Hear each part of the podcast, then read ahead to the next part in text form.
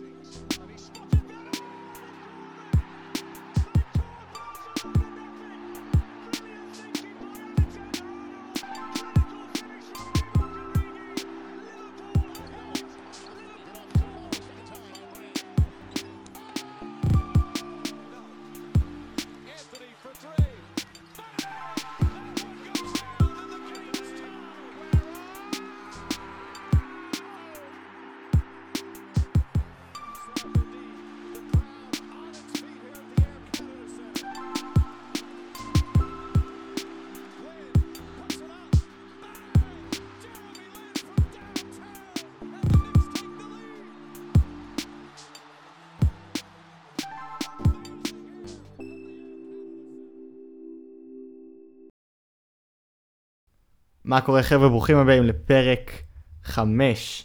זה עכשיו 5 או שזה היינו. אנחנו מחשיבים את הבונוס או לא מחשיבים את הבונוס? אנחנו לגמרי מחשיבים את הבונוס ופותחים את פרק 5 של Pick and Goal. אז כן, ברוכים הבאים ל Pick and Goal, פרק 5. Uh, מקווים שנהניתם מהפרק בונוס, אנחנו נהנינו להקליט את הפרק בונוס. כן, היה ממש כיף כזה לפרק אחד שנייה להתרחק מכל מה שקורה בפועל מהמגרשים, מהיורו, מהפלייאוף, ולדבר על כל מה שקורה מסביב, כי בעולם הספורט אף פעם לא חסר על מה לדבר. כן, גם אין מה לעשות, כל העולם של הדראפט וטרנספרים, זה לא משנה באיזה, באיזה שלב של, ה- של עולם הכדורגל אתה בו, אם אתה ביורו, אם אתה במונדיאל, אם אתה סתם בעונה רגילה, זה כמעט תמיד מעניין, וחד משמעית, אם לא שמעתם עדיין את הפרק בונוס שהוצאנו בשבילכם, אז תקשיבו, עדיין חד משמעית רלוונטי, אנחנו מדברים על כל מיני קבוצות אה, בפרמייר ליג, ועל מסי, ועל אמבפה, ולאן כל אחד מהם יכול לעבור. ודיברנו על אה, ארבעת השחקנים אה, הכי טובים בעיניי שנרשמו לדראפט, או שהספקנו לגעת רק בשלוש בסוף.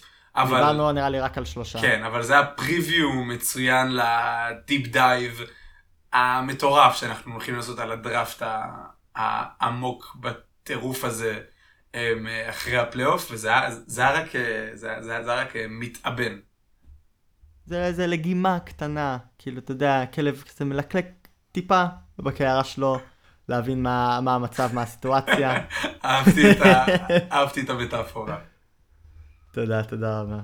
Uh, היום uh, נדבר קצת יותר על uh, כל הטורנירים, אנחנו חוזרים קצת לעולם הטורנירים, כן, מה לעשות עכשיו באמת מתחיל להתחמם, אז יאללה, uh, גם בפלייאוף וגם ב... ביורו. ניגע גם בעוד כמה דברים פה ושם, אבל... Uh, נראה. כן, נראה לי נתחיל עם, אה, עם הקבוצה שאני, אין מה לעשות, יש לי קשר אליה? גדלתי שם חמש שנים. אני, זהו, אני, אני הבנתי עכשיו שמי ששומע אותנו לא באמת מבין את הקשר שלך לא- לאנגליה ולנבחרת קניה, כן? אבל אה, אה, נבחרת קניה זה, זה יותר עמוק, אין מה לעשות, זה כבר בדם, נבחרת קניה. נבחרת קניה. אבל לא באמת מבין את החיבור הרגשי העמוק שלך, כי לא באמת יצא לנו לדבר על זה בפתיחות, אז נראה לי אם זה נפתח, ואז אה, תמשיך באמת למה שקורה בפועל. אתה צודק, אתה צודק. אני, קוראים לי איתי, גדלתי, ב, גדלתי באנגליה, זה כאילו חמש שנים עד שעליתי לארץ. אה, משם דרך אגב, למדתי שם בבית ספר. משם העברית המזעזעת שאתם אה, שומעים. נכון, אז אם אתם שומעים שאני כל פעם דופק איזה מילה באנגלית פה, מילה באנגלית שם, יש לי פטור, הכל בסדר, אה, זה מאושר ממשרד ה... משרד, איזה משרד, איזה משרד? משרד מה- התרבות הקליטה? והספורט. משרד הקליטה.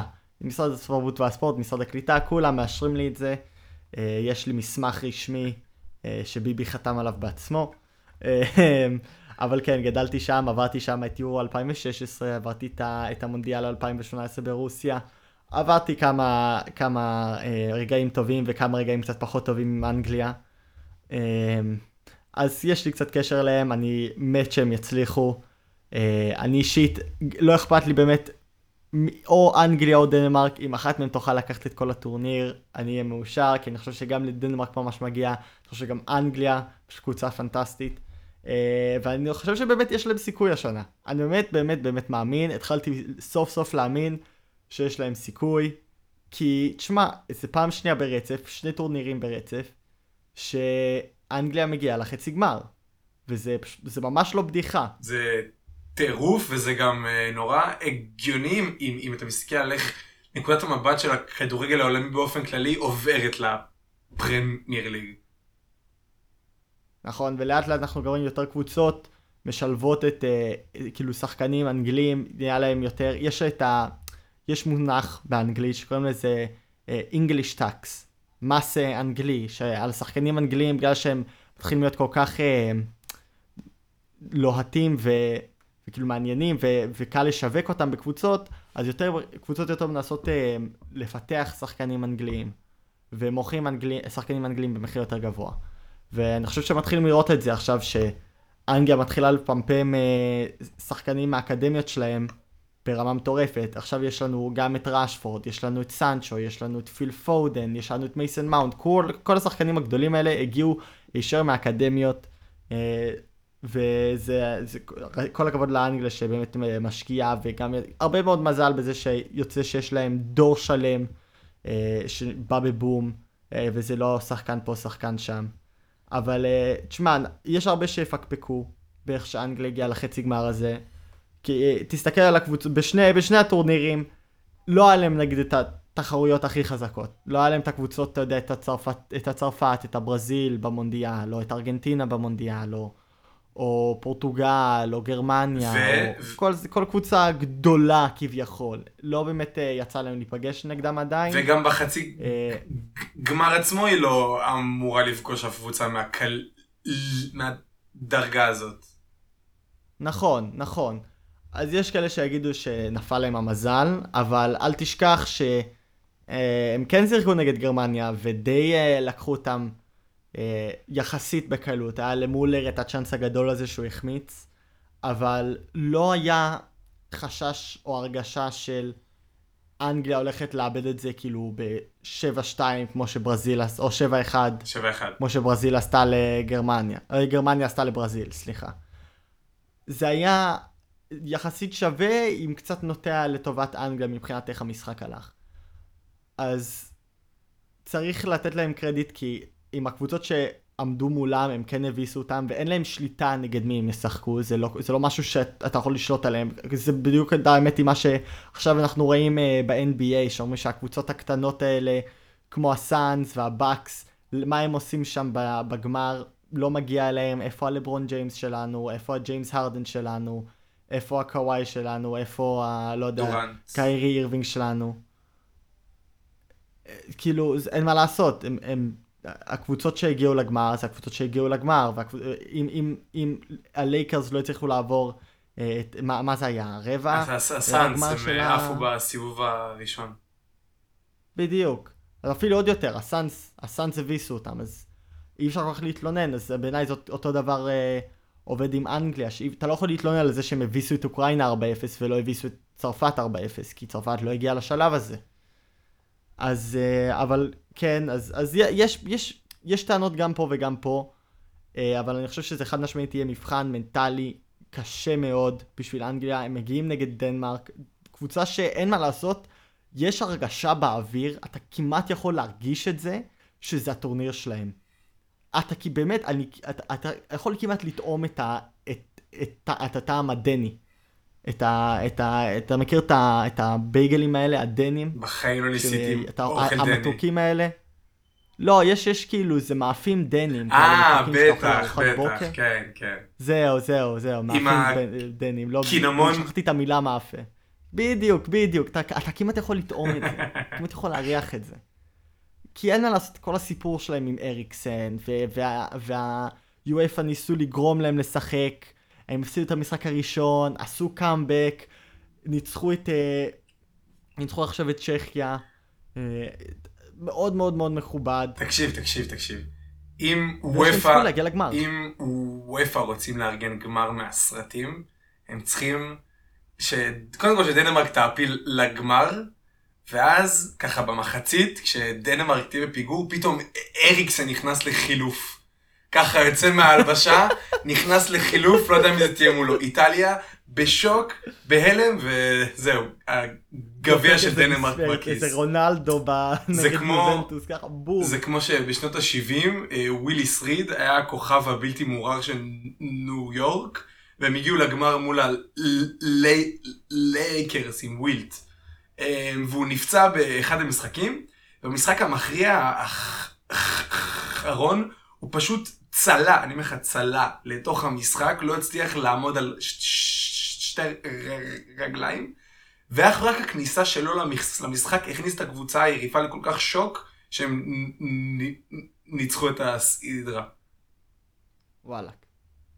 תשמע, טכנית אסור לזה לקרות, כי הוא כבר לא ברשימה של השחקנים, אה, אז אוקיי. אני מצטער לפוצץ את הבועה הזאתי, fuck. הוא גם רק עכשיו כאילו יצא מבית חולים, אבל אם בכל זאת הוא עושה את זה, respect. respect לאריקסון. אבל אה, כן, תשמע, זה... אנשים קצת מזלזלים בדנמרק, אה, קצת לא נותנים להם את הכבוד שמגיע להם.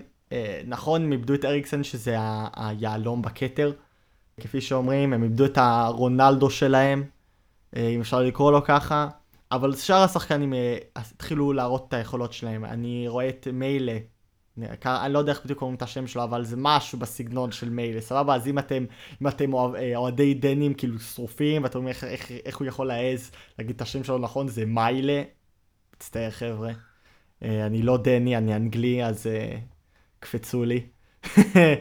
אבל אתה רואה שחקנים כמו מיילה, כמו דולברג, כמו דאמסגרד, קי- קייר, שבכלל היה מעולה באיך שהוא ניהל את כל העניין עם אריקסן. זה, זה אין, אין שחקן אחד שיוצא מן הכלל, זה יותר עבודת צוות, ואתה באמת רואה שהקבוצה הזאת מאוחדת סביב המקרה עם אריקסן. זו קבוצה שדבוקה כמו, כמו super glue אחד לשני, באמונה של אנחנו הולכים ללכת כמה שיותר רחוק בשבילו. שזה בעיניי כל כך יפה, אבל זה גם הופך את המשחק הזה נגד, נגד דנמרק למאוד מאוד מאוד קשוח, במיוחד בשביל סאוטגייט, כי קשה למאמן לגרום לשחקנים שלו להיות, לקחת את המשחק הזה בשיא הרצינות, כמו אם זה היה נגיד נגד אה, צרפת או פורטוגל, כשהם רואים שזה שחקנים, הרבה מהם נגיד הויברג, הרבה מהקבוצות האלה שיחקו נגדו כשהוא משחק בטוטנאם, שנגיע אליהם אחר כך, by the way, קצת טיזר, או, או קייר, שהם לא שחקנים, אתה יודע, המפוארים ביותר בעולם הכדורגל. אז לסאוטגייט יש עכשיו אה, וואחד, אה, כאילו, אה, בעיה שהוא צריך להכניס לשחקנים שלו את המנטליות הזאת של אל תזלזלו, כשהם כבר יודעים נגד מי הם עומדים, אבל את האמת היא, הם, אין להם מושג, כי הם אף פעם לא ראו את השחקנים האלה מופיעים ברמה שאנחנו רואים אותם מופיעים ביורו. נכון, אבל אז- מהצד השני, אני חושב שחייב לקחת בחשבון את העובדה שהאנגליה משחקת את החצי גמר, ואם היא תעפיל גם לגמר, אה, שני המשחקים האלה בבית, ואני אני מאמין שגם עם הקהל המטורף של האנגליה מאחוריה, וגם עם כל ההרגשה הזאת שכל כל הטורניר הזה תפור כזה בשבילהם, שהם אה, ינצחו אותו, אה, אני מאמין שזה הולך לשים לנו כל כך הרבה רוח במפרשים, שאני לא, לא אופתע אם זה מה שיגרום להם בסוף אה, כן אה, לקחת את, את כל הטורניר הזה. אני אחד שממש מאמין ביתרון הביתיות, בין אם זה בכדורגל או כדורסל. אתה יודע, יש ב-NBA את האמרה מוכרת ש role players תמיד יזרקו יות- יותר טוב בבית מאשר בחוץ. כאילו, ית- יתרון הביתיות בעיניי אה, מגיע עם אה, הרבה משקל, במיוחד שזה טורניר, אה, טורניר אה, של נבח, נבחרות ולא של קבוצות. אה, נכון, אתה גם, אתה, אני לא יודע אם ראית את הסרטונים שיצאו, כאילו ראיתי את זה מלא באינסטגרם, את ה... כאילו הארי קיין מעביר אה, רעיון אחרי המשחק, כאילו איך הוא מרגיש וזה, ושהם עולים לחצי גמר, ואתה שומע פשוט את הקהל האנגלי, זה כבר אחרי איזה עשר דקות אחרי שהסתיים המשחק. פשוט שומע אותם ברקע, פשוט שרים כל השירים של אנגליה. זה היה ממש כאילו, אמרתי וואו, לא... זה ברור שהאוהדים כאילו שמחים להיות שם, ואחרי שנה ללא להיות באיצטדיונים, ונכון זה אנגליה והיא מגיעה לחצי גמר, אבל זה היה משהו שאני לא שמעתי באיצטדיון אנגלי כמעט אף פעם. אולי, אולי אני יכול להשוות את זה רעש שליב- כשליברפול אה, ניצחה 4-0 את ברצלונה, זה נראה לי הדבר הכי קרוב ל... והכי מקביל ל... לכמות רעש ששמעתי באיצטדיון בסרטונים האלה, זה באמת היה משהו מטורף. אז אה, חד משמעית, כאילו, האוהדים יכולים להיות השחקן המספר 12 של, אה, של אנגליה ולהוביל אותם ל... ל... לס- כאילו לנצח את המשחק, ואני גם לא חושב שאנגליה היא לא הפייבוריטית, אני פשוט פוחד שראינו את הסרטון הזה מש... כאילו מתמה... מתמשש, מת, מתממש. מתממש, בדיוק, מתממש. אה, נגד קרואטיה ב-2018, אה, בערך אותו סיפור כמו שקורה עכשיו. גרמ... אה, אנגליה לא היה לה יותר מדי משחקים קשים בבתים, הם שיחקו נגד קולומביה ו- ושוודיה בנוקאוט, הגיעו נגד קרואטיה, שזו הקבוצה הראשונה שהייתה סמי רצינית, כאילו בכל זאת צרפת בגמר שיחקה סביבם, כאילו עשתה, עשתה מקרואטיה קרקס. אבל זו הייתה הקבוצה הראשונה שבאמת אמרה, אנחנו נבוא, ניכנס בכם.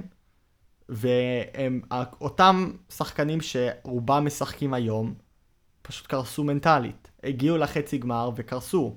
זה לא גם פעם ראשונה שאנחנו שומעים על קבוצה שמגיעה לחצי גמר, קורסת, מגיעה לעוד חצי גמר ושוב קורסת. ראינו את זה אה, עם יונייטד שנה שעברה, שהגיעה לשלושה חצי גמרים, והפסידה את כל שלושה.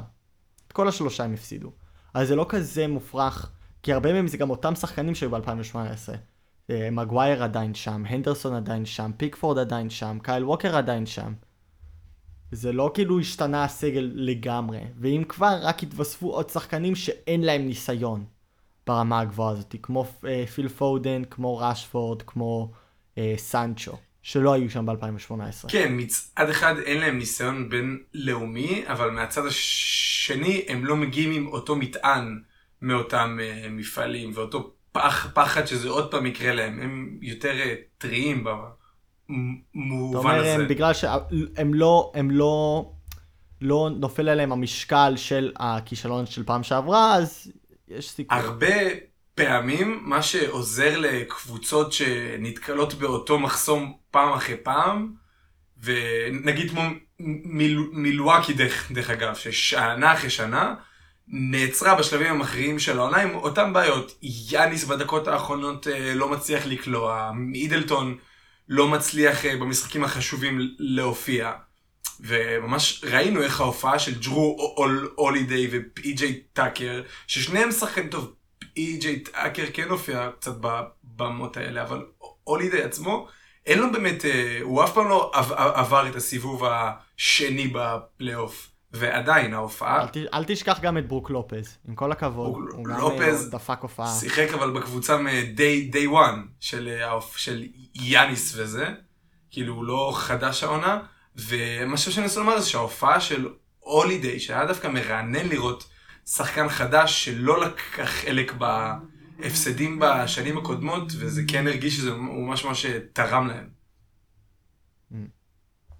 טוב, אני נצטרך לחכות ולראות. אני עדיין מאמין שאנגליה, אנגליה תגיע לגמר. אני מאוד מאוד מעריך את הדנים. אני חושב שגם אם הם יפלו בחצי, היופי זה שאתה לא מרגיש כאילו האוהדים יתאכזבו. אתה לא מרגיש כאילו האוהדים בדנמרק יגידו איך עשיתם את זה, איך לא הגעתם לגמר, איך לא לקחתם את הכל.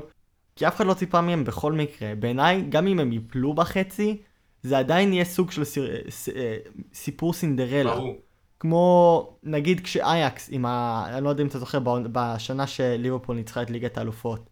אני, אגיד את זה שוב, בעונה שאנגליה, שליברפול ניצחה את ליגת האלופות. את מי כן, אייקס מספר שש. לקחו? את מי אייקס לקחו באותו טורניר? את יובנטוס, ו... את ריאל מדריד. בדיוק, אני זוכר יופי, תאמין לי. אני בטוח שאתה זוכר. תשמע, הם קרו אתכם. זה היה זה העונה התפרקות. הראשונה מאז רונלדו, העונה, לא? העונה הראשונה וכולנו נזכרנו כמה הבן אדם הזה היה פסיכופת במשחקי נוקאוט, איך הקבוצה מנטלית פשוט התפרקה בלעדיו, זה היה מטורף. כן, זה היה, אבל תשמע, גם אה, עם כל הכבוד, גם אה, עם רון, בקבוצה שרונלדו שיחק בה, הם אה, הפסידו, אז זה דבר, לא... נכון, נכון. אז מי יודע מה היה קורה. אבל כמו שאמרתי, גם אייקס, הם הגיעו לחצי גמר, הפסידו בעיניי בצורה מאוד קשוחה נגד טוטנאם בדקה ה-90. 93 אפילו זה היה. תש... נכון, 90 פלוס 3 של לוקאס מורה, אבל האוהדי אייקס לא באו ואמרו איך עשיתם את זה, למה לא הגעתם לגמר, איך קרה, אפילו זה עוד יותר, זה היה קריסה, הם הובילו, ובדקה ה-90 הכניסו להם גול שהעיף אותם. ולא ראית את התגובה הזאת, ואני חושב שזה היופי בקבוצות כמו דנמרק או כמו אייקס, שהציפיות לא שם מלכתחילה, אז אף אחד לא מתבאס אם אתה תגיע לחצי גמר ותיפול. עדיין אנשים יסתכלו על זה ויגידו כל הכבוד, בראבו לתהליך שעשיתם, וזה שכאילו נשארתם ביחד ושיחקתם כדורגל בעיניי מעולה. אני חושב שהמאמן של אה, דנמרק מגיע לו המון קרדיט, כי ראינו בהרבה משחקים איך הוא עשה את הטוויקים הקטנים האלה. נגיד נגד צ'כיה, שבעשר דקות, היה עשר דקות אחרי המחצית שהם פשוט הפילו עליהם לחץ.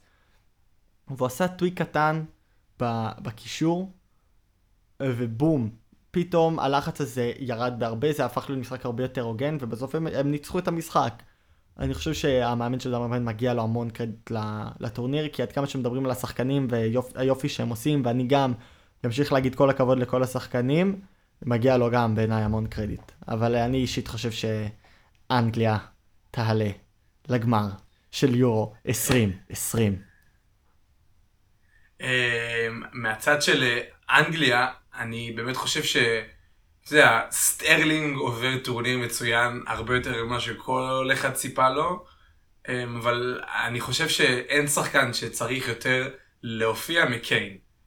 וכאילו זה לא, זה לא, אתה יודע, זה hot take או משהו, אבל אה, אני רוצה לחשוב שהצמד מול שוודיה במשחק האחרון כן החזיר לו הרבה מהביטחון שלא ראינו בכלל בטורניר עד עכשיו. היה קצת צל של עצמו, וזה ממש יהיה מעניין לראות איך הוא, אם הוא יעלה בגישה של לטרוף את המשחק, או שהוא יודע, עוד פעם יהיה כזה פסיבי יותר. תשמע, עד הדקה ה-86 של, של המשחק נגד שוודיה, הוא היה על אפס גולים.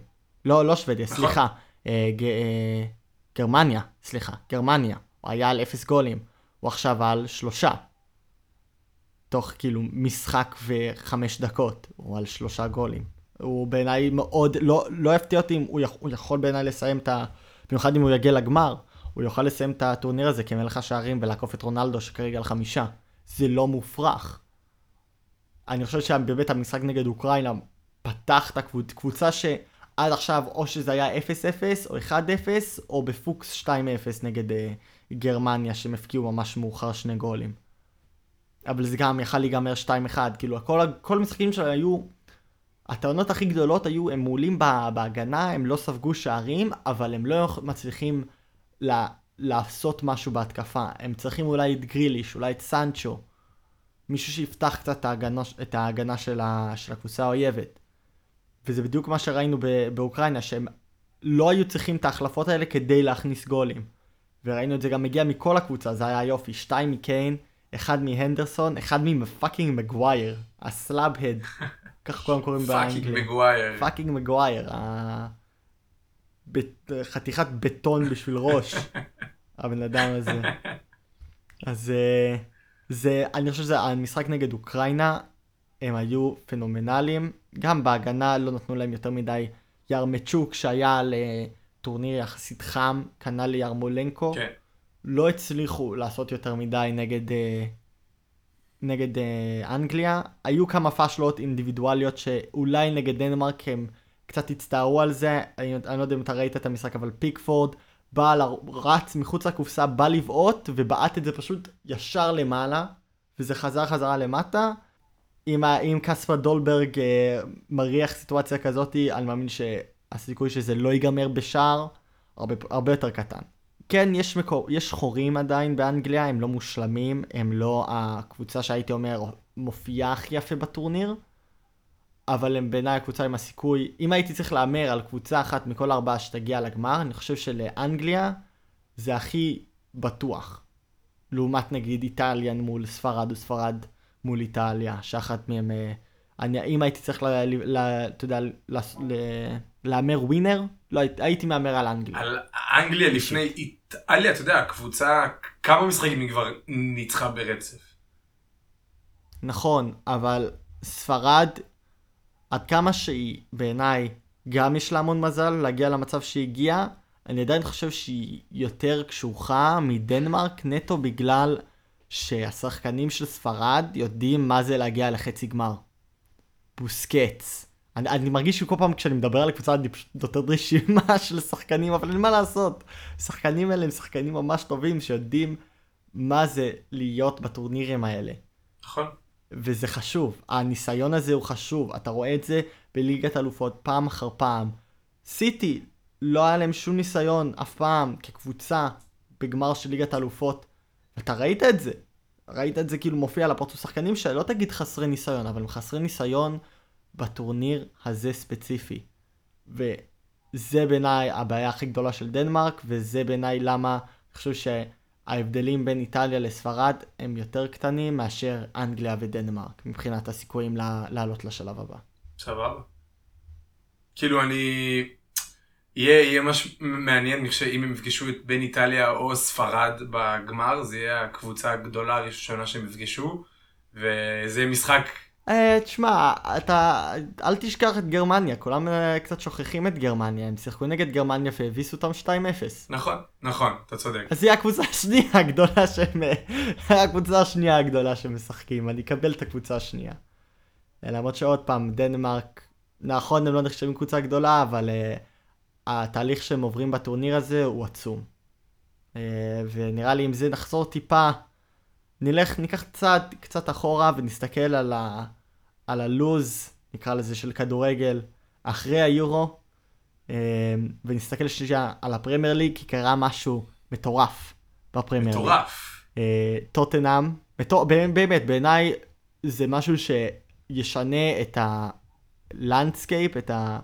על איך שאנחנו מסתכלים על הטבלה של הפרמייר ליג. כי טוטנאם סוף סוף, פפ, תשמע, הייתי חצי קלאץ' בטוח שהם הולכים, לא יודע, לה- להשאיר את אה, ריין מייסון כמאמן, או לא יודע, להתחיל אה, לעשות, אתה יודע, את ה... כשיש אה, סרט, סרטים או סדרות שיש להם, כאילו, יש להם המון, יש להם קהל מאוד רחב, אז והם רוצים לעשות כזה תהליך מדיה שהם אה, מביאים אוהדים, או כאילו, לא אוהדים, אבל אנשים שאוהבים את הסדרה או את הסרט, להופיע בסרט. כן, מכיר כן, את זה? את. שהם כאילו אומרים, "האם את- האם אתם רוצים להיות בפרק הבא של, לא יודע, גרייז אנטומי? אז הם... תירשמו פה. הייתי בטוח שטוטנאם אולי תתחיל לעשות את זה. האם מישהו רוצה, בבקשה, כאילו תירשמו פה, דבר על השכר. כאילו, אז באמת, התחלתי לפחד שלא הם יגיעו לתחילת העונה, אבל לא יהיה להם מאמן. אמ, אז באמת בואו נעבור שנייה, מי מהשמות שסירבו להם הם שמות מעניינים בשבילך? שכן הי- היית רוצה לראות, לראות אותם במקום ההחתמה בסוף. וואה, יש הרבה. אתה, אתה רוצה שנקרא... לא, לא, בוא? ניתן את השתיים שלוש הכי רציניים. אז אני חושב שהגדולים זה, אי אפשר להגיד גדולים בלי להגיד אנטוניו קונטה, כי אין מה לעשות, זה זה היה די הגיוני, הוא מכיר את לונדון, הוא מכיר את הפרמייר ליג, ניצח עם צ'לסי, היה לו סיומת לא טובה עם אינטר, הוא היה מאוד מוצלח שם, אבל היה, לו, היה לו בעיות עם, ה, עם הבעלים, זה קרס. אה, הגיעו לשיחות מאוד מתקדמות, ואז הגיעו, השמועה היא שזה הגיע לעניין של אה, כמה כסף יהיה לו לבזבז, והוא רצה יותר כסף, דניאל לוי לא היה מוכן לתת לו, וזה קרס. אה, עוד שמות ברנדן רוג'רס, שעשה עבודה מאוד טובה עם לסטר, אבל היה לי קשה להאמין שהוא יעזוב את הפרויקט הזה, כי זה לא נראה לי פרויקט שמגיע לסופו. היה גם את אה, נגלזמן, את טנהאג, שהמאמן היה של אייקס, אז אם דיב... כמו שדיברנו על אייקס ב-18-19, הוא היה המאמן באותו זמן. ואז זה גם הגיע לשמות כמו גטוסו ופונסקה, אז, אז אתה יודע, המאמנים האלה, sometimes maybe good, sometimes maybe shit. sometimes maybe shit. אה, תשמע, זה בעיניי אחד הציטוטים, ציטוטים. ציטוטים, אחד הציטוטים הגדולים בעולם הספורט. אמ, אבל כן, היו עוד כמה מאמנים, אה, אין לי, את ה- אני לא זוכר את הרשימה של כולם, אבל אה, סוף סוף בבחירה, הש- השמועה אומרת שזו הבחירה ה-12 של אה. טוטנאם, הם בחרו סוף סוף את אה, נונו אספרינטו סנטוס, זה השם המלא, זה שם שמאוד כיף להגיד, אז אם אתם רוצים להגיד אותו, תרגישו חופשי, זה, אני מאוד נהנה להגיד את השם המלא, ואני הולך להגיד את השם המלא לאורך כל הפרק. אמ, אז נונו אספרינטו סנטוס הגיע מוולפס, היה שם אה, שלוש או ארבע שנים, הוא אני פשוט זוכר שהוא הגיע עם וולפס, עלה איתם לפרמייר ליג, אה, זה גם היה משחק הפתיחה שלהם בפרמייר ליג, היה נגד אה, טוטנאם, אם אני זוכר נכון, וזה נגמר 1-1. אה, הוא עשה איתם עבודה בעיניי יוצאת מן הכלל, יותר טוב ממה שרוב האנשים חשבו. בעונה הראשונה שלו בפרמייר ליג הגיע מקום שביעי, מכובד מאוד, אם אתה מתייחס לזה שהשישה הראשונים היו השישה הגדולים. אמ, ומה שבעיניי עוד יותר מרשים מזה שהוא הצליח בעונה הראשונה זה שהוא המשיך את, את ההצלחה שלו לעונה השנייה והגיע שוב פעם מקום שביעי. משהו שבפרמייר ליג זה מאוד מאוד מאוד קשה להיות עקבי עם הרמה שלך. רואים את זה הרבה, שקבוצות עושות מעולה בעונה הראשונה, כשממש מצליחים בעונה אחת, ואז יש נפילה מאוד מאוד מאוד קשה. תיקח את שפילד, עלו לפני uh, שנתיים לפרמייר ליג, ב-19-20 היו מעולים, הגיעו מקום uh, תשיעי, שאף אחד לא חשב שהם uh, יגיעו לרמה כזאת, כי הם לא בזבזו יותר מדי כסף. והעונה הם הגיעו מקום 20 מוחץ, כאילו מוחלט, אין שום סיכוי שהם היו מגיעים אפילו למקום 19. אז זה מאוד מאוד מאוד מרשים שקבוצה שמגיעה מהליגה הנמוכה, מגיעה גבוה ונשארת גבוה. ועוד יותר מרשים זה שעדיין לא היה להם נפילה גדולה. בעונה האחרונה שלו הגיעו מקום 13, שזה נכון, זה לא 7, אבל כמו שאנחנו רואים עכשיו בעונה הזאת של ה... ב-NBA, המון, מ... הוא איבד המון שחקנים לפציעות, וגם מכר המון שחקנים. הוא מכר את ג'וטה, וואלה. שהיה השחקן שלו, ואיבד את חימנז, שהוא היה הקינג, נקרא לזה, בוולפס. אם ג'וטה היה הנסיך, חימנז היה הקינג, אה, ואיבד, אז הייתה פציעה מזעזעת לראש, שבר את הגולגולת. Oh והוא רק עכשיו, הוא כנראה רק יחזור לעונה הזאתי. כאילו כל העונה הוא לא שיחק. אז uh, זה קצת קשה להאשים את זה הכל עליו, אבל זה גם הרגיש כאילו זה הגיע כבר סופו. הרגשת שהשחקנים כבר צריכים איזשהו שינוי ב, uh, uh, בארגון המנהלי. והוא גם הודיע שהוא עוזב, זה לא כאילו העיפו אותו, זה לא כאילו היה איזה משהו מיוחד שקרה שגרם לו לעזוב, הוא פשוט החליט שגם הוא וגם המנהלים של הקבוצה החליטו שהגיע הזמן ש... אה, לעבור הלאה ושימצאו מאמן אחר. אה, עוד קצת לגבי נונו, הוא, אני מאמין שאתה יודע את זה, הוא בן אדם ש... סליחה, נונו אספרינטו סנטוס. השם המלא. השם המלא. אה, הוא חולה על שחקנים פורטוגזים. חולה על זה. באמת, אני לא ראיתי... זה כמו מגנט, הבן אדם הזה לפורטוגזים. כאילו, אם הם לא מדברים את אותה שפה, הוא לא יכול, הוא לא יכול להסתדר איתו. אם הם לא אכלו מאותו אוכל ביתי כשהם היו קטנים, מבחינתם הוא לא קיים. אני לא יודע אם כאילו, אני לא זוכר אי פעם בהיסטוריה קבוצה שפשוט אך ורק קנתה מעם אחד. לא, כן יש לך, כן יש לך את אתלטיק בלבאו שחשוב לה לשמור על האבל הבסקי. נכון, אבל זה, זה חלק מהעקרון, זה כתוב כאילו בחוקה שלהם, אפשר לקרוא לזה, זה, זה, זה הקטע שלהם. זה או, או, או, או או את בית"ר שחשוב לה לקנות לא מוסלמים. קצת שונה, קצת שונה מ- מלקנות קצת, קצת טאץ' יותר, אה, כן. טיפה לדי יותר גזעני, אבל רק בקטע טוב, אוהדי בית"ר. אה, אל, אל, אל, אל תרסו לי את הבית. אה, אבל אה, כן, בן אדם חולה על שחקנים פורטוגזים, אני לא אקריא את הרשימה כי זו רשימה ארוכה מדי של שחקנים פורטוגזים שהוא קנה. אה, והוא עובר לקבוצה שמצחיק מאוד, אין להם שחקן פורטוגזי אחד. היה להם את גדסון פרננדז, אני מאמין שהוא לא חוזר לטוטנאם, אם כן אז יש לו אחד, וכנראה הוא יהפוך להיות השחקן עם הכי הרבה משחקים לטוטנאם העונה הזאתי, אם באמת... הוא יחזור כי אין מה לעשות, הוא פורטוגזי, אז הוא חייב לפתוח כל משחק. גם אם, לא יודע, נשבר לו שני הרגליים, הוא פשוט יופיע על...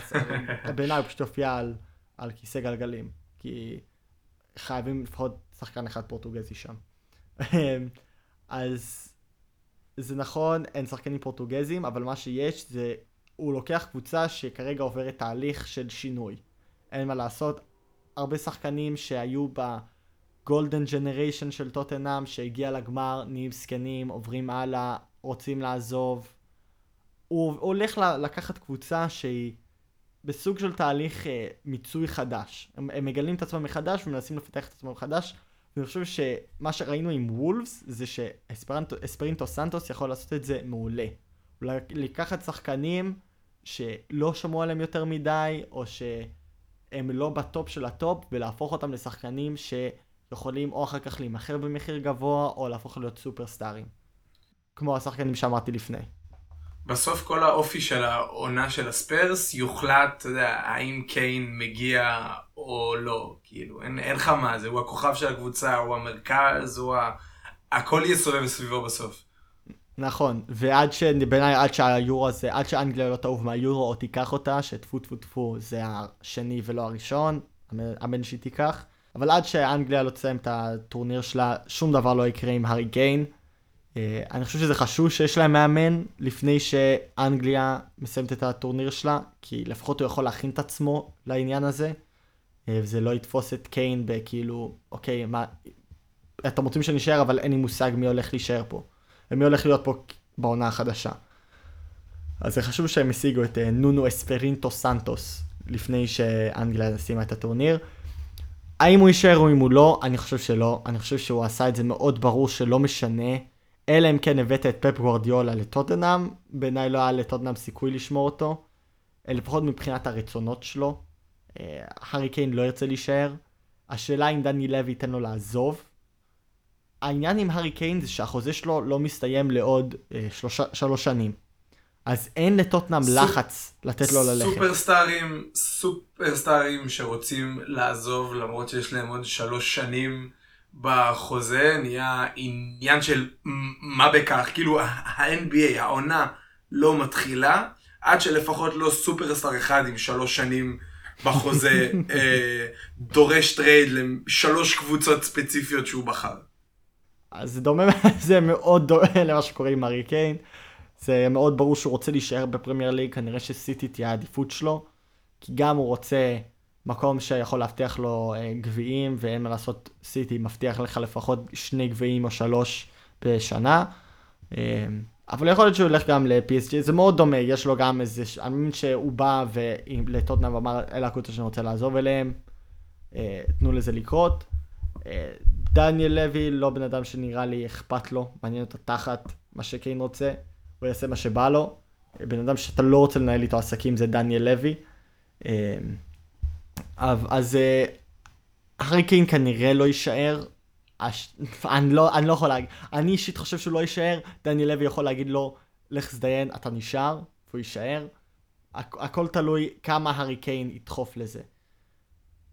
אה, אבל כן, יש לו בעיה גדולה, כי זה גם, כל עוד קיין, או שהוא, זה, זה, זה יימשך עד, עד סוף, ה, עד סוף ה, החלון של המעברים, העניין הזה עם הארי קיין.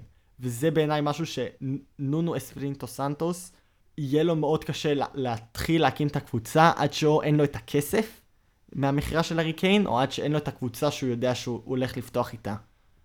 שזה גם יקרה עד שהארי קיין או יעזוב או ייגמר האופציה בשבילו לעזוב. הוא בא בזמן לא טוב. יש המון דברים שהולכים נגד סנטוס. זה שהוא... דמיין את זה, דמיין את השחקן ב-NBA או בפרמייר ליג, לא משנה איפה. דמיין את השחקן, או אפילו אתה, אתה חייל בתוך uh, חוליה בצבא. אתה שומע על כל מיני קצינים, או כל מיני, נגיד ב-NBA, כל מיני מאמנים, שהרחל שלך, הקמ"ן שלך, או לא יודע מה שלך, או הבעלים של החברה, של הקבוצה, מנסה להשיג, סבבה? אתה שומע שלאט לאט הם עוברים בסוגי המאמנים וסוגי הקצינים, סבבה? עד שמגיעים לתחתית.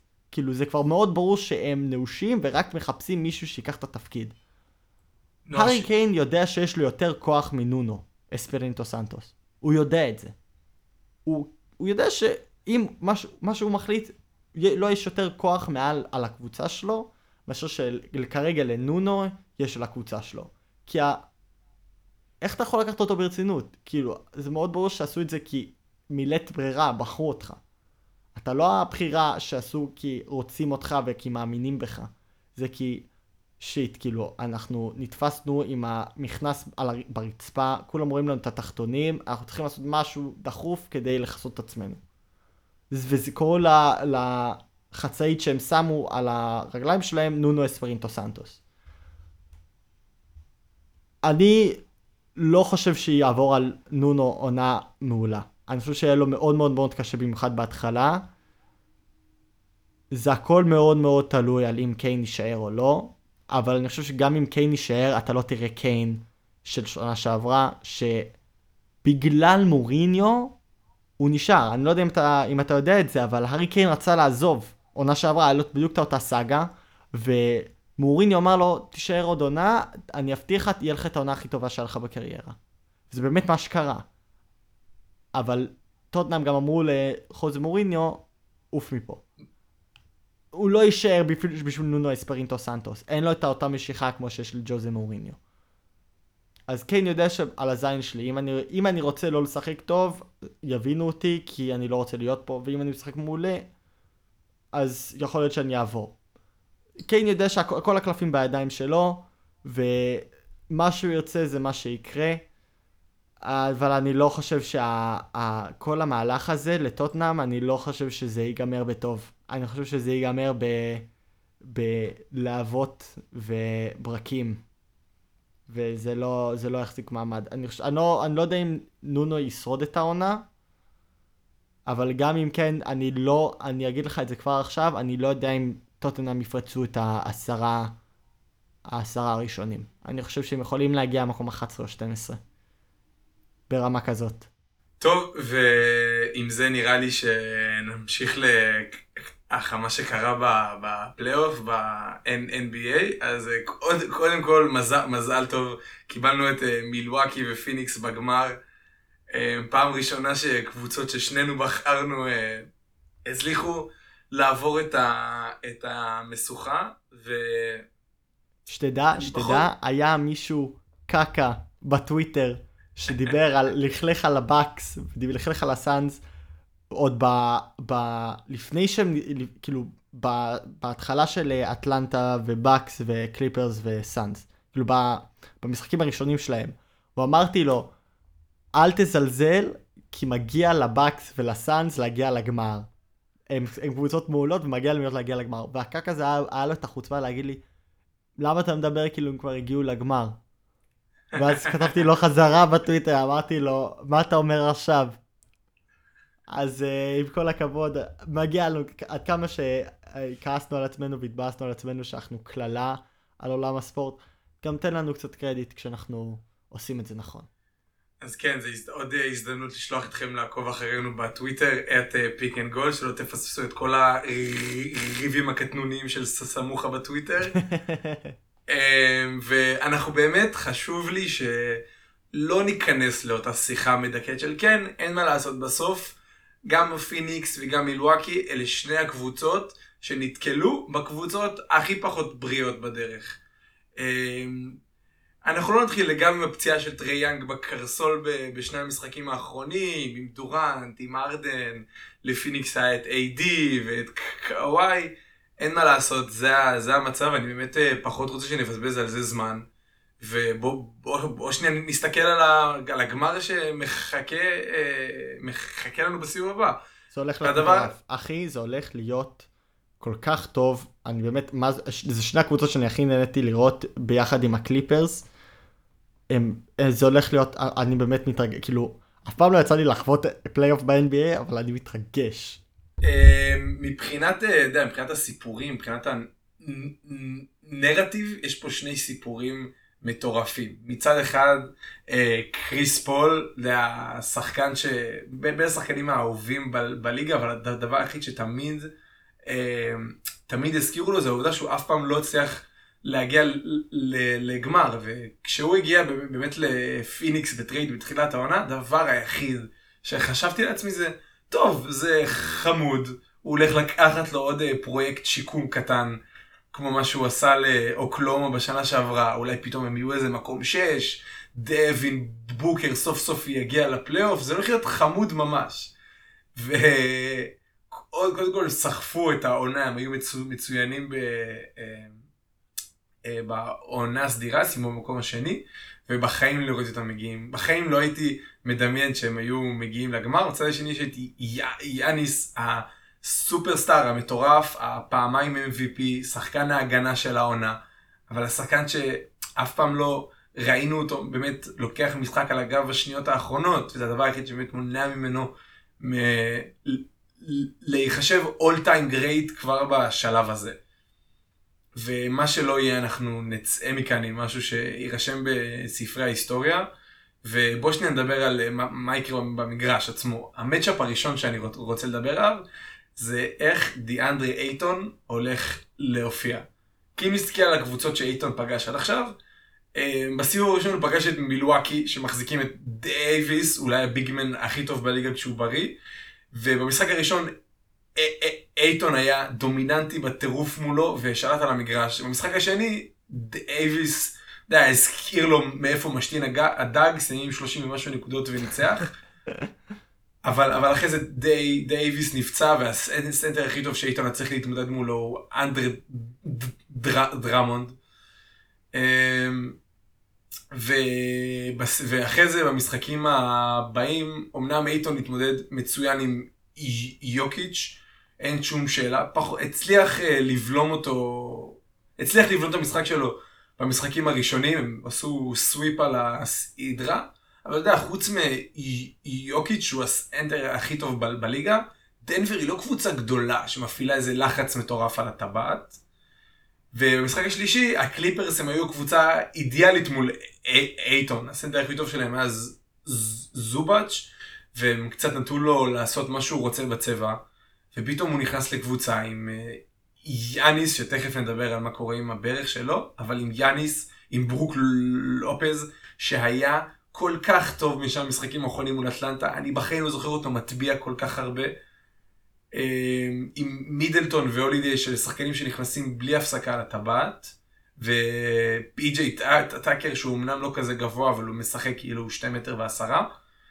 וזה הולך להיות הקבוצה הבאמת גדולה הראשונה שאייטון אה, נתק- נתקל בה, וזה ממש מעניין אותי לראות איך הוא ייקח את המבחן הזה. באמת זה מזכיר לי איך שאתה מדבר על איתן, מזכיר לי קצת איך שאני מדבר על אנגליה, שעד עד כה היה להם באמת ה- הקבוצות האידיאליים, היה לו אולי קצת, היה להם קצת אולי בעיה עם גרמניה, גרמניה זה המקביל ליוקיץ', אפשר להגיד, ועכשיו כאילו באמת מגיעים למצב שהוא יצטרך להוכיח את עצמו. עם זאת, אני חושב שצריך לתת לו קרדיט כי הוא רק יכול לשחק נגד מי שנותנים לו. רק מי שמולו זה מי שיכול לשחק. אי אפשר לשפוט אותו על, על הקבוצות שהוא עדיין לא שיחק מולם. ו... לא, לא, ברור, ברור, אני לא לתת לו, לתת לו. עדיין, גם, גם אם הוא עשה את העבודה שלו נגד קבוצות פחות טובות, הוא עדיין היה צריך לעשות את העבודה. אז לפחות מנטלית אני מאמין שהדרך שלהם בפלייאוף, הדרך שלו ספציפית בפלייאוף, זה שזה הלך כל כך טוב, זה מנטלית, הוא יגיע לגמר הזה עם הרבה יותר ביטחון ממה שהיה לו אולי בתחילת הפלייאוף.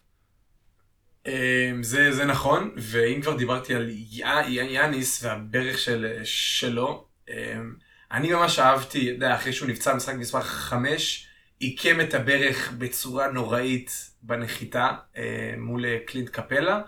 אני הייתי בטוח לשנייה שהוא סיים את, העונה, ושזה הסוף של מיל- מילואקי, אבל ממש אהבתי את ההחלטה של מילואקי לא לשחק אותו בשני המשחקים, לא לשחק איתו בשני המשחקים האחרונים ולסמוך על השחקנים בסגל ובאמת סיימו את, ה, את העבודה.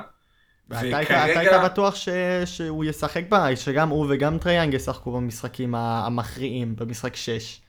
ו... טרייאנג בסוף, טרייאנג בסוף שיחק במשחק מספר 6 ובהחלט הוא היה נראה חבול ופצוע. זה לא היה הטרי יאנג שראינו עד עכשיו בפלייאוף. אה, וכן, הייתי בטוח שיאניס ישחק, והאמת אני שמח שהוא לא, כי הוא קיבל את הימים הכל כך חשובים לנוח. והדיבור בטוויטר, ברשתות החברתיות, כרגע, שהוא הולך לשחק כבר מהמשחק הראשון. כן, זה כן. יצא משהו מהקמפ של, אה, של הבאקס? יצא, לא, הם אמרו לא- משהו, הודיעו? ש- לא שום דבר רשמי, רק מקור בתוך המועדון אומר לי שלשם הרוח נושבת. תראה אותך עם המקורות שלך. המקורות שלי זה אה, שאני רשמי. עוקב, עוקב אחריהם בטוויטר. ציטטתי משהו שמישהו אמר, אלק ניסה לעשות עצמו פברציו רומנו כל, ה, החדש. כל הפואנטה הייתה שציטטתי טוויט שראיתי הבוקר. אמ, וחוץ מהבריאות של אה, יאניס, המצ'אפ השני שאני אני הולך להסתכל עליו זה איך הולידיי הולך אה, להגן על קריס פול slash דווין בוקר. כי הו- הולידיי בעיניי הוא שחקן שכל כך מותאם לשמור במיוחד את קריס פול. קריס פול הוא שחקן נורא חכם, נורא פיזי. הוא פחות, הוא כבר איבד את הזריזות המטורפת שהייתה לו פעם, אבל הוא עדיין מהיר בטירוף. והולידיי הוא אחד השחקנים ה- שיכ- היחידים שיכולים להישאר איתו בכל צעד בליגה. ר- אמנם הוא לא, הוא לא האט לגמרי את טרי יאנג, בפלייאוף האלה אף אחד לא יכל להאט את אה, טרי יאנג, אבל כן ראינו אותו בהרבה הרבה פעמים גורם לו להתקשות ממש וגורם לו לחפש את בוגדנוביץ' ואת גלינרי שייצרו לעצמם סל, ורגע ייקחו ממנו את העול, והרבה מהנטל ההגנתי של הבאקס הולך ליפול על אה, הולידיי. אמ, אתה ו- חושב, אתה חושב אבל, אבל אם היית, אתה חושב שלדווין בוקר יש מספיק בארסנל שלו כדי לעבור את, אה, את הולידיי? יש לו, אני אישית התרשמתי ממנו ממש, אני חושב שהוא, גם הוא וגם קריס, קריס פול טוב מהשלושה, הוא טוב מה, כאילו מ mid-range, הוא טוב מה, כאילו, הוא, הוא לא גבוה כל כך, כן? אז הוא לא כל כך טוב ב slam dunk ים ודברים כאלה, אבל מרגיש לי כאילו, גם הוא וגם גם, אה, בוקר, בעיניי בוקר קצת יותר, יש להם את היכולת לעשות הכל מהכל. הם כמו אולר. יא, אם אתה צריך אני- אותם לזה, הם יעבדו לזה, אם אתה צריך אותם לפה, הם יעבדו לשם. אם, אם נרד שנייה באופן אה, ספציפי, אה, מה שראינו את מילואקי עושה הרבה פעמים העונה בהגנה על ה pick and roll, זה להחליף את הסנטר עם הגארד, וככה לנסות תמיד לשמור לחץ על הכדור, אבל אם יש משהו אחד שקריס פול אוהב, זה לקבל את הסנטר בחילוף. קריס פול יכול להתעלל ב-90% מהסנטרים בליגה בחילוף, בין אם זה ב... לעבור דרכם לסל, להפיל אותם בכדרור מצוין או לקלוע מעליהם ב mid-range. ואם יש, אה, יש אה, אה, שינוי אחד שאני חושב שמייק בוד, בודנולזר צריך לעשות כבר מהשנייה הראשונה, זה לומר להולידיי לא משנה מה, אתה עובר מתחת לכל, לכל screen, לא אכפת לי אם קריס פול יזרוק, לא, לא יזרוק. אני לא חושב שהוא צריך לתת לקריספול את הסוויצ'ים האלה שהוא רוצה. ואני חושב שכל עוד הולידי יצליח להשתלט על קריס פול מספיק, גם אם ד- דווין בוקר יסיים עם 30, זה עדיין, עדיין זה יכול לעשות לסאנס הרבה אה, בעיות. ואפרופו ההתקפה של הסאנס, אה, הגורם המכריע בסדרה הזאת הולך להיות השחקנים המשלימים. השחקנים המסביב, השחקנים שמסביב, מצד אחד מידלטון, הולידיי ויאניס, ובצד השני בוקר וקריס פול. ובעיניי, אם כבר נתחיל מה predictions עכשיו, השחקנים המשלימים האלה הולכים לקחת לפ... לפיניקס את הסדרה. בלי שום שאלה בכלל. זה משהו שאני, כאילו, אמרתי לאורך ה... המעט יחסית שראיתי של הפלייאוף. אני, מכל הקבוצות, אני חושב שהסאנז הם הקבוצה שהכי פחות, למרות שיש להם את דווין בוקר והוא חד משמעית הסופרסטאר, ההבדל בינו לבין שאר השחקנים מבחינת מה שהם נותנים לקבוצה, הוא הכי מצומצם. אה, ואני מתכוון כאילו לזה שגם אם אה, דווין בוקר הוא מרשים מאוד במשחק, זה פשוט יוצא בזה שלסאנס יש הרבה יותר נקודות מהממוצע שלהם. כי הממוצע שלהם הוא תמיד עדיין גבוה, כי השחקנים מסביב, גם אם נגיד דווין בוקר לא הכי לוהט, או קריס פול לא הכי לוהט, מרגיש לי כאילו השחקנים מסביב, יש להם את החוסן המנטלי לקחת את הרגעים האלה שבו, כי זה לא יהיה לכל המשחק, נכון? דווין בוקר, אם הוא לא לוהט לפרקים, זה פרקים מאוד מסוימים. קראודר או אייטון יכולים לקחת את המשחק ולהגיד, אני כרגע, אני אקח את התפקיד של הלידר, ואני אבוא ואני יכניס, את הס... אה, יכניס, יפקיע את הסלים. אני אכניס, כאילו, לזרוק את ה... לזרוק את ה... לא לא יודע, לזרוק את הסלים. לקלוע, לקלוע, אני. לקלוע, לקלוע את הסלים, וזה משהו שאני מאוד התרשמתי, אני מאוד מעריך team work, ושזה לא one man show. אה, גם הבאקס יש להם את זה, אבל אני מרגיש כאילו הסאנס הם טיפה יותר all rounded באיך שהם משחקים. אה, הפילוסופיה ההתקפית של הסאנס והבאקס היא נורא נורא דומה. הם הולכים לזרוק הרבה מאוד שלשות. אמנם הסאנס פחות מפעילים לחץ על הטבעת, יותר אה, משיגים את אה, בוקר וקריס פול לזריקות פנויות מחצי מרחק בעזרת אה, תרגילים, הם מריצים כל פעם את התרגיל הזה של ה screen, דווין בוקר מקבל screen, רץ מה elbow, ואז אה, מקבל hand off מסאריץ' בדרך כלל, ואז הוא מקבל זריקה ממש ממש פנויה מחצי מרחק, זה תרגיל שהם ממש אוהבים. אבל באופן כללי שני הקבוצות האלה הולכות לזרוק הרבה מאוד משלוש. ואם יש נתון אחד שאני אוהב לעקוב אחרי שלשות, זה שהנתון של אחוזי שלשות, אחוזי שלשות במצבים של catch and shoot. זה בעצם מראה לנו, מבחינתי, אמ, את, ה, את המצבים שההתקפה רוצה, כאילו, ל, ליצור. כי הסאנס לא, לא רוצים שקראודר או טורי קרג יזרקו שלושה אחרי כדרור. הם רוצים שהם יקבלו כדור ויזרקו באותה שנייה. ובאמת ההבדל בנתונים האלה בין שני הקבוצות בפלייאוף הוא מטורף. תסתכל שנייה, אצל מילואקי חיל, חילקתי את זה, את ההבדל בין ההפסדים לניצחונות, שנבין ממש את, ה, את ההבדל. ארבעת השחקנים המשלימים של מילואקי, וזה פורבס, טאקר, קונינטון ופורטיס, בהפסדים, זורקים רק 22.4% משלושות catch and shoot. ארבעתם ביחד, זה נתון נמוך בצורה מטורפת. זה על וב- הגבול המזעזע. זה לא על גבול, זה מזעזע לחלוטין. שתבין, האחוז הממוצע לזריקה משלוש בעונה הסדירה עומד על 36 וחצי. בניצחונות הם לא, הם, הם לא כאלה מרשים, הם עומדים על 39 אחוז, שזה טוב, ואם הם הולכים להתקרב ל-40 אחוז בזמן העונה, בזמן הגמר, למילואקי באמת יש סיכוי חזק. אבל אם אנחנו נסתכל על הקצב שהסאנס מגיעים אליו בדרך לגמר, ק- קמרון פיין זורק מזריקות catch and shoot בפלייאוף, הוא עומד על 61.5 אחוז, שזה מספר מטור... אני לדעתך הייתי בטוח שיש טעות באתר הרשמי של הנתונים כשבדקתי את זה. אה, קמרון ג'ונסון עומד על 48.9 אחוז, טורי קריג עומד על 45.5, השחקן הכי נמוך מבין השחקנים שמקבלים דקות משמעותיות אמ, בסאנס הוא מיקל ברידג'ס שעומד על 36.8 אחוז.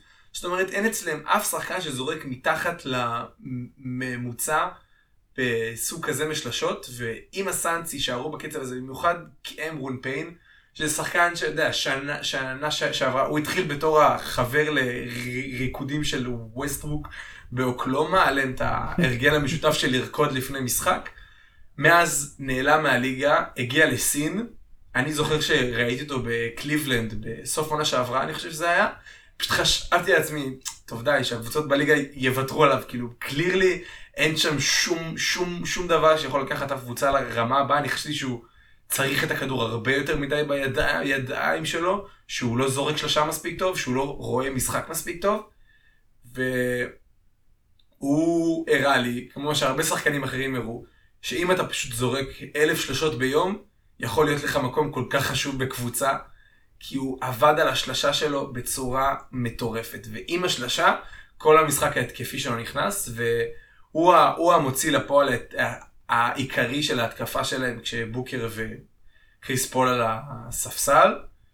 ו... אני אגיד לך אבל משהו לגבי שלשות ו... והבאקס. זה מאוד ברור שלבאקס השחקן הכי טוב זה יאניס, חד משמעית. זה חד וחלק. הוא בעיניי השחקן בין הגרועים אם זה לא בתוך ה paint.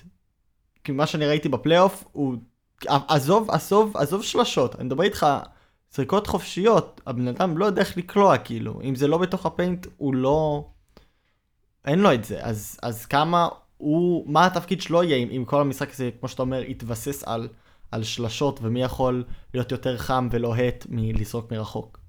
התפקיד שלו ברור, וזה התפקיד שראינו אותו עושה, ואת לברון עושה, וראינו את לוקה עושה כל כך הרבה בעונה האחרונה.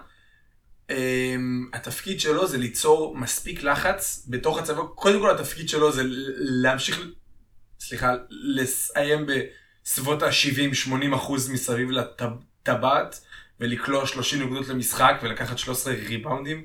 כמו שהוא עושה עד עכשיו, אבל התפקיד שלו כשזה מגיע לשלשות זה ליצור כל כך הרבה לחץ בתוך הצבע, שההגנה של פיניקס תהיה מחויבת להתכווץ כדי לשמור וממש להכיל אותו בתור הטבעת, ויש לו ראיית משחק מצוינת, זה הדבר שהופך אותו משחקן טוב לשחקן מצוין. וכשהוא גורם בעצם להתקפה, להגנה של פיניקס להתכווץ ולהכריח את קראודר לבוא לעזרה עליו, ואת אייטון לבוא לעזרה עליו, ואת קמרון ג'ונסון לבוא לעזרה עליו, כי באחד על אחד הוא צריך לקחת את השחקן שלו. אה, ככה בעצם למצוא את קונאטון פנוי לשלוש, את פורבס פנוי לשלוש, אה, ודרך דרך, דרך, דרך זה הוא משתלב. דרך זה הוא, הוא, הוא המנוע של, של ההתקפה של מילואקי. אז אתה חושב שלמרות שהמשחק הזה ינוצח ויוסד על ידי השלשות, בן אדם שלא כנראה לא יפקיע שלושה אחת, יהיה המכריע. או בין המכריעים. הפקטורים המכריעים. לגמרי. זה די מטורף. איך, איך שיאניס ינהל את עצמו, איך שיאניס יהיה, אם הוא יהיה מספיק החלטי בתוך הטבעת, ויראה ל- לסאנס שהם צריכים לשלוח עליו double team ו triple team מהשנייה הראשונה, ולא כמו שראינו אותו מול מיאמי בעונה שעברה, בשלב פשוט מפחד להיכנס לטבעת, או כל פעם שהוא נכנס, הוא לא, לא מספיק שומר על עצמו, ואז גורם ל offensive foul. אה, אני חושב שזה ייצור למילואקי כל כך הרבה שלשות פנויות, ויעשה את החיים של השחקנים המשלימים שלה הרבה יותר קלים. אמ, מי אתה חושב מבחינת ה... דיברנו קצת על יאניס. מי אתה חושב מבחינת ה... הסאנס, מבחינת ה... דיברנו קצת על ההרכב ה... ה... ה... מחוץ לסופרסטארים שלהם. מי אתה חושב הכי יבלוט מבחינת איך שאנחנו רואים שהבאקס מגנים, לאיפה זה ישאיר את המקומות הפתוחים לשחקנים הפריפריאליים נקרא להם. הג'יי אה, קראודר שלך, אייטון שלך וכולי. בול. קראודר הוא השחקן היחיד, גם במילואקי וגם בפיניקס, שרשם הופעה בגמר NBA מסוים. והוא עשה את זה שנה שעברה עם מי- מיאמי. זאת אומרת, חוץ מקראודר, אף אחד לא הגיע לרמות משחק האלה לפני, שזה קודם כל נתון מטורף בעיניי. ואני זה חושב נתון בעיניי שבשביל... שאני מאוד אוהב, אני שמח לראות את זה, נמאס לי כל פעם לראות את, כאילו בכדורגל את הביירן מינכן שלך, את הריאל מדריד שלך, את, ה, את הברצלונות שלך. אם באמת יצא כשיהיה גמר נגיד עכשיו של דנמרק נגד, אה, טוב באיטליה וספרד שתיהם מופיעים יחסית הרבה, אבל אם היה נגיד דנמרק ו- ושוודיה, וואלה הייתי אוהב את זה כי זה מגניב להיות סוף סוף משהו חדש, כאילו שינוי בעיניי זה, זה תמיד טוב. אה, נכון, נכון, ואם יש עוד משהו אחד שטוב זה ניסיון, ובמיוחד ברמות האלה של המשחק, ואני חושב שזה מה שקראודר הולך להביא לסאנס, הוא הולך, אתה יודע, הרבה מהשחקנים שאנחנו מתלהבים מהם, קמרון פיין, וקמרון ג'ונסון, ומיקל ברידג'ס, ואפילו אייטון. אלה שחקנים נורא נורא צעירים, שאני, אני, אני, אני כל משחק מחדש אומר לעצמי, טוב, אולי הפעם יתחילו לרעוד להם האצבעות, אולי הפעם הלחץ ייכנס להם לראש. קודם כל, עד עכשיו זה לא קורה, ושאפו לכל אחד מהם, הם מעלים את המשחק שלהם בדקות המכריעות של המשחק. אמ, אבל קראודר צריך להיות העוגן של פיניקס, שגם אם במקרה זה קורה לאחד השחקנים צעירים וזה הגיוני, הוא צריך להיות המבוגר האחראי בסגל, ואני מאמין שזה זה מה שהוא יהיה. אנחנו רואים, אני אכניס קצת ספורט שונה, אני יודע שאנחנו מדברים כדורגל כדורסל, אבל אני גם רואה הרבה boxing, טניס. והעניין של, אה, של ניסיון ב big stage זה כל כך קריטי.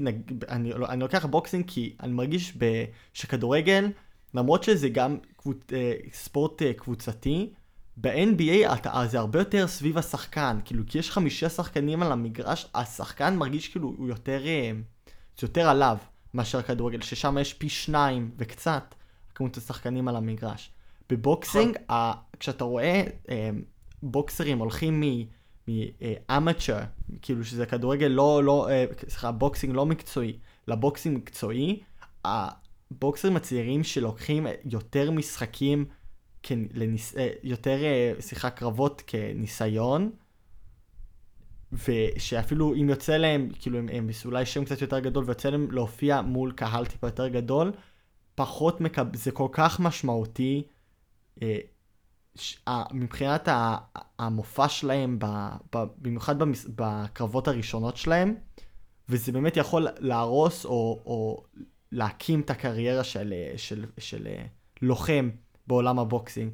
אני באמת מאמין שניסיון עוד יותר חשוב, כאילו, בכדורסל מאשר כדורגל, כי גם בעיניי ה-NBA הוא הרבה יותר מתמקד על השחקנים ועושה מהם יותר טררם, שאני אישית פחות אוהב. זה, אני, אני יותר אוהב ששחקנים פשוט נותנים להם לעשות את מה, ש, שהם צריכים לעשות על המגרש ושלום על ישראל, אבל uh, באמת אני מאמין שזה, אני לא יודע איך השחקנים יקבלו את זה, כי זה כל כך הרבה לחץ. זה, כל הרעיונות שקורים לפני, וה, והפרס קונפרנסים האלה של, שהם לובשים את הצ'יינס שלהם, והבלינג בלינג, וכל החרא הזה, ותמיד מחפשים לראות את הדברים הקטנים. זה... קראודר באמת יצטרך לקחת את הסגל הזה ו- ולהיות סוג של הקפטן של הקבוצה בעיניי למשחקים האלה ו- ולשמור שהם נשארים עם הרגליים על הקרקע ואני באמת מאמין שזה אולי יכול להיות הקלף המכריע בין השניים כי ניסיון זה משהו שתמיד לא מתייחסים אליו לפני המשחקים. החבר'ה שעושים את ההימורים, כל החברות הימורים, כמעט אף פעם לא מתייחסים לניסיון, וזה תמיד משהו שלוקח את כולם בכאילו הפתעה, כי לא, לא נותנים לזה את החשיבות שמגיע לו. אה, נכון, נכון, ואם אה, נעשה רגע מעבר לקבוצה נוספת שלקחה את כולנו בהפתעה, זה כמובן האטלנטה, שעפה בצורה קצת כואבת, אתה יודע, טרי יאנג אה, משחק חמש, נוחת, משחק ארבע, נוחת על הקרסול של השופט בפציעה אקראית אה, לגמרי. שהשביתה אותו לבייסיקלי שני משחקים. אה, אני לקחתי שנייה לבדוק, אתה יודע, אף אחד לא, לא ראה את אטלנטה מגיעים לשלב הזה בעונה, במיוחד אחרי שהם פיטרו את המאמן באמצע העונה, ועם הצורה שהם פתחו אותו. אה, אני, עניין אותי עם אטלנטה, אה, רגע, אני צריך להתחיל, להתחיל את זה מחדש, תמחק את החלק הזה אחרי זה. נתחיל את הסגמנט מחדש. מההתחלה. אמ, אתה יודע, ואם אה, מדברים על אה, קבוצה שהפתיעה את כולנו העונה, אה, זה מן הסתם אטל, אטלנטה בהובלת טרי יאנג, כשפיטרו את פירס באמצע העונה, התחילו את העונה זוועה עם מאזן של 5 ו-17 לדעתי, מחוץ לפלייאוף, ומהרגע שמקמילן הגיע לקבוצה ממש כאילו, כאילו הם התאגדו ביחד והתחילו סוף סוף גם uh, לנצל את הכישרון שיש להם לניצחונות, ועדיין אף אחד לא ניבא להם uh, גמר אז, אזורי. ממש uh, מעניין, אותי אם נזכור אותם, נגיד אם נסתכל על, על, הגמר, על הגמר הזה, הסדרה הזאת מול מילואקי, מילואקי ואטלנטה בעוד עשר שנים. אם נגיד, נגיד כמו, כמו ב, כשב-2017, אייזאה תומאס, שחקן מטר שמונים, אה, הצליח לגרור את, הס, את הסלטיקס לגמר המזרח מול אה, לברון ג'יימס, גם סיים שני ב-MVP באותה עונה, ולקח את כל עולם הכדורסל בתדהמה. את הכל. הוא עבר אה, גם פלייאוף כל כך אמוציונלי בדרך, שיחק, ה... שיחק אחרי המוות של אחותו, בכה על הפרקט, גרם לכל הקהל לכל, לכל אוהד כדורסל להת, להת, להתאהב בו. ומצד אחד אתה, אתה אומר לעצמך, אוקיי, זה סיפור ממש נחמד, אבל מצד שני, עונה אחרי זה, הוא כבר, הסלטיקס מעביר, מעבירים אותו בטרייד, ותוך 2-3 עונות הוא מוצא את עצמו בלי קבוצה ומחוץ לליגה.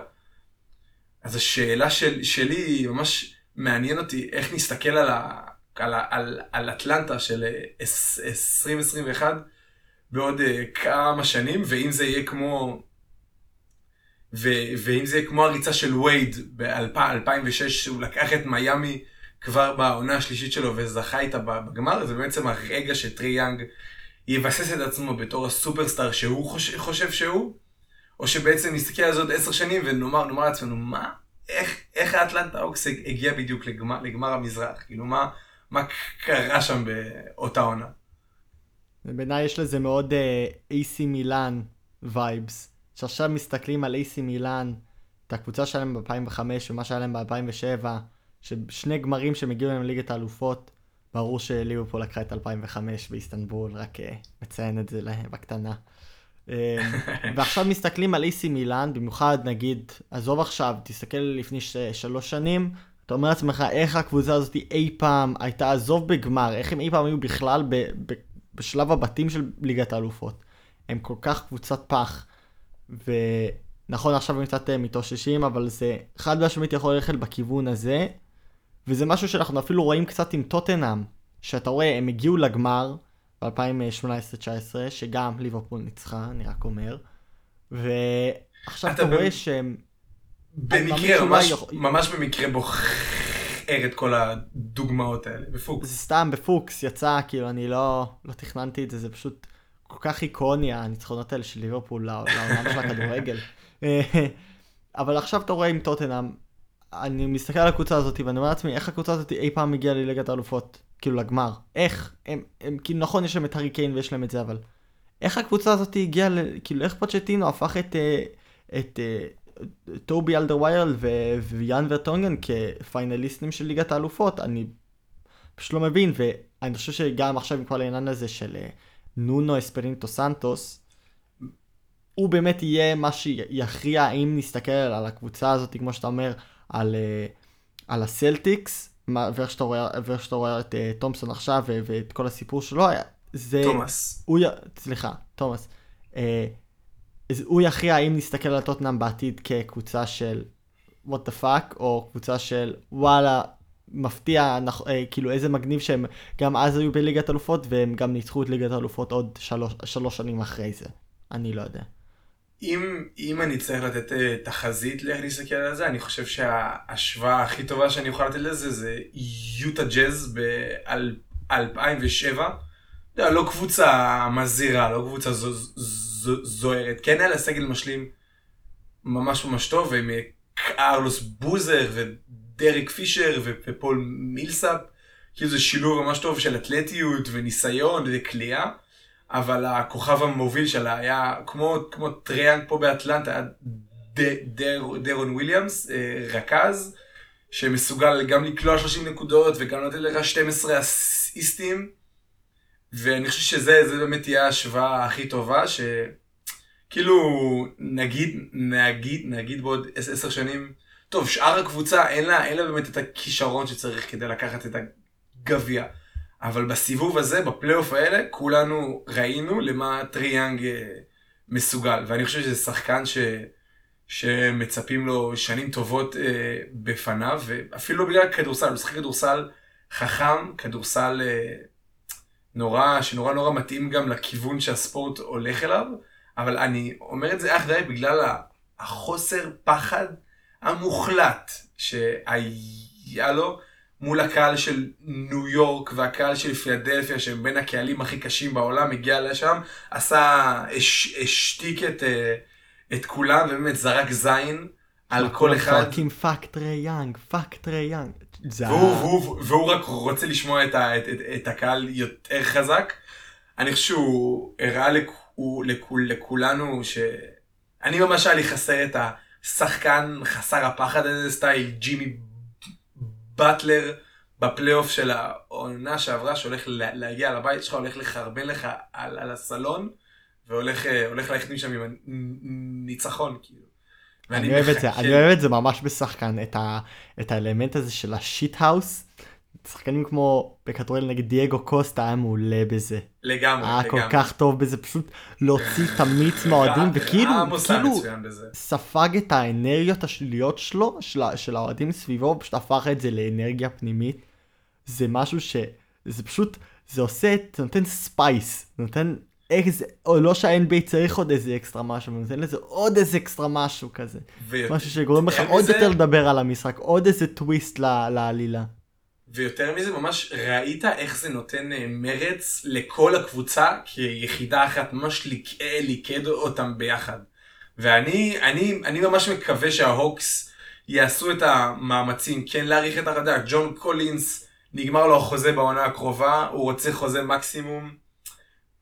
נשאל, נשאלת פה השאלה הקלאסית, האם זה שחקן ששווה חוזה מקסימום? לא, ממש לא, אני אענה על זה בקצרה. ג'ון קולינס לא שווה 30 אחלה מיליון דיון, דולר. אחלה דיון אחי, העלית כמה נקודות ממש יפות ללמה כן ולמה לא, כל הכבוד.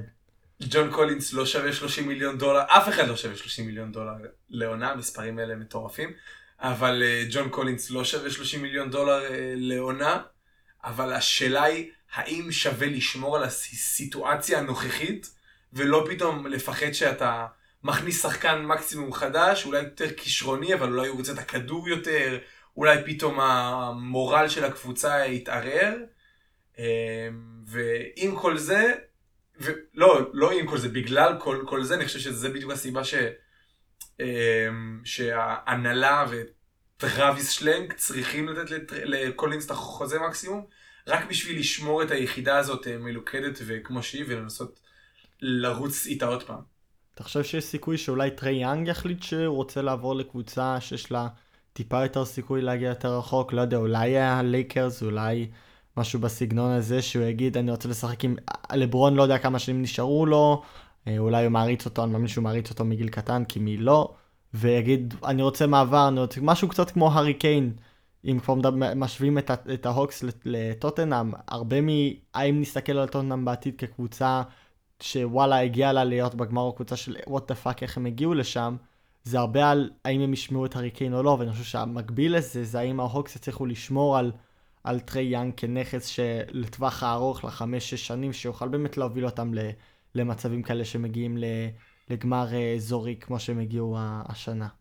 אמ, עד, ש, עד שההנהלה של ההוקס אה, תיתקל בבעיה הזאת, יעברו עוד מספר שנים, כי נכון, טרי יאנג מסיים את החוזה שלו העונה, כמו ג'ון קולינס, אבל טרי יאנג עד עכשיו עמד על חוזה rookie, זה היה החוזה הראשון שלו בליגה, זאת אומרת, אם הוא יחתום, ההבדל בשכר שהוא יכול לחתום בו בהוקס, לעומת בכל קבוצה אחרת, בגלל חוקי אה, שכר כאלה ואחרים, זה בערך 30 מיל, מיליון דולר הבדל בין ההוקס לבין כל קבוצה אחרת, לכן כאילו ה-NBA נותן תמריצים לשחקנים לחזור לקבוצות שהם שיחקו בהם.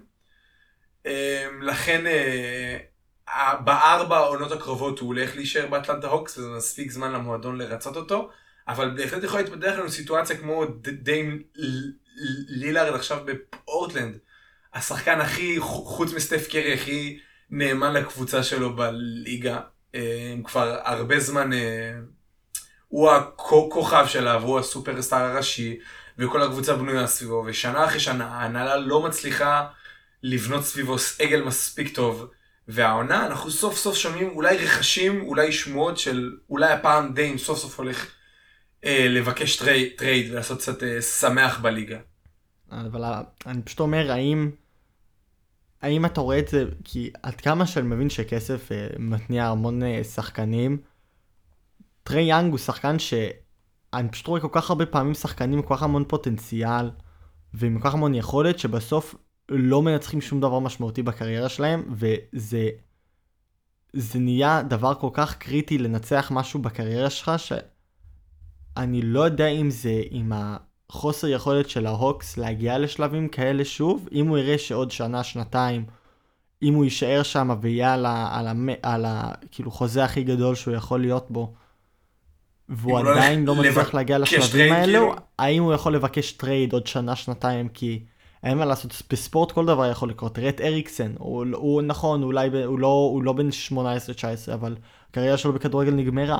הוא לא נראה לי יחזור אי פעם לשחק כדורגל בגלל משהו שקרה לו בפתאומיות ב, בשתי שניות של משחק.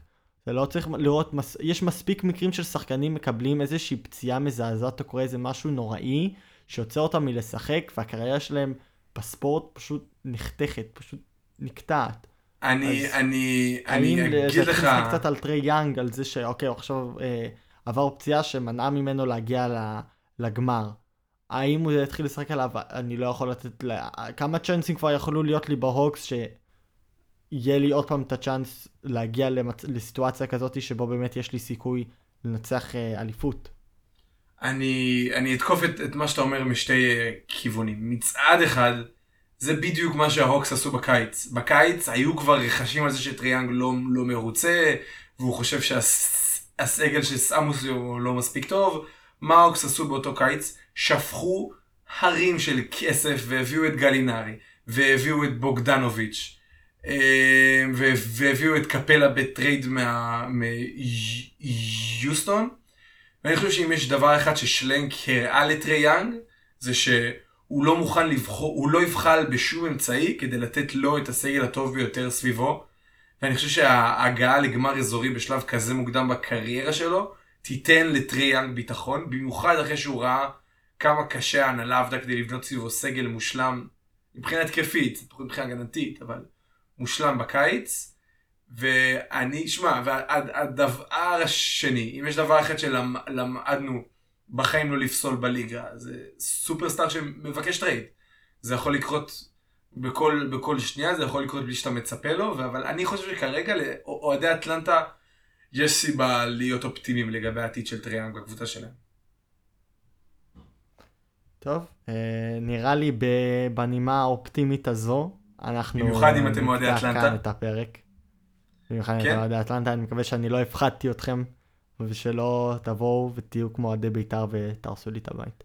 את אה, כל העשר מכם שדוברים עברית. בדיוק. אה, ואלה שמהולנד, כן, כי יש לנו גם אה, יחסית הרבה. מאזינים מהולנד, כבר עלה לארבעה, עם כל הכבוד. וואו. אז שלום לכם, מקווה שאתם נהנים. ואני מקווה שנהניתם מהפרק הזה, אנחנו נהנינו מהפרק הזה. אנחנו נתחיל לעלות קצת יותר בעקביות, פעם בשבוע, בימי שלישי. אה, אז אתם יכולים להתחיל לצפות לפרקים שלנו ב- בימים האלו. אם יש שינוי בתאריכים שאנחנו מתכננים לעלות, נעדכן אתכם את זה לפני. אבל רק שתכינו את עצמכם מנטלית לזה שאתם יכולים לצפות לקול שלי ושל עומר שבועי מעכשיו. אה, אם אתם רוצים לשמוע יותר מהקול אה, שלנו, אתם מוזמנים גם להיכנס לאתר אתר הופס, אתר מצוין, ולשמוע, לקרוא את הדברים שאני מעלה לשם מדי פעם, וחוץ מזה, מזמין אתכם בטירוף לעקוב אחרינו בטוויטר, המימס הכי חמים, כל ההודעות עם ימי שידור יעברו לפה, לשם, והעדכונים הכי לוהטים, וזהו, מניח שנראה אתכם כן, בפעם עכשיו, עכשיו הבאה. גם עומר יתחיל להיכנס לעולם של המימס בטוויטר, אנחנו לאט לאט מתחילים למשש ולגשש את אה, מקומנו בעולם, בטוויטר ספיר, כפי שקוראים לזה. אה, אז לגמרי. ת- ת- אני ממליץ לכם אישית, גם עומר ממליץ לכם אישית, תעקבו. אה, מה, מה, מה זה עולה לכם כסף? בחייאת רבאק. אז אה, ת, תעשו פולו, נעריך את זה מאוד, ונתראה שבוע הבא. יאללה חבר'ה, ביי. ביי.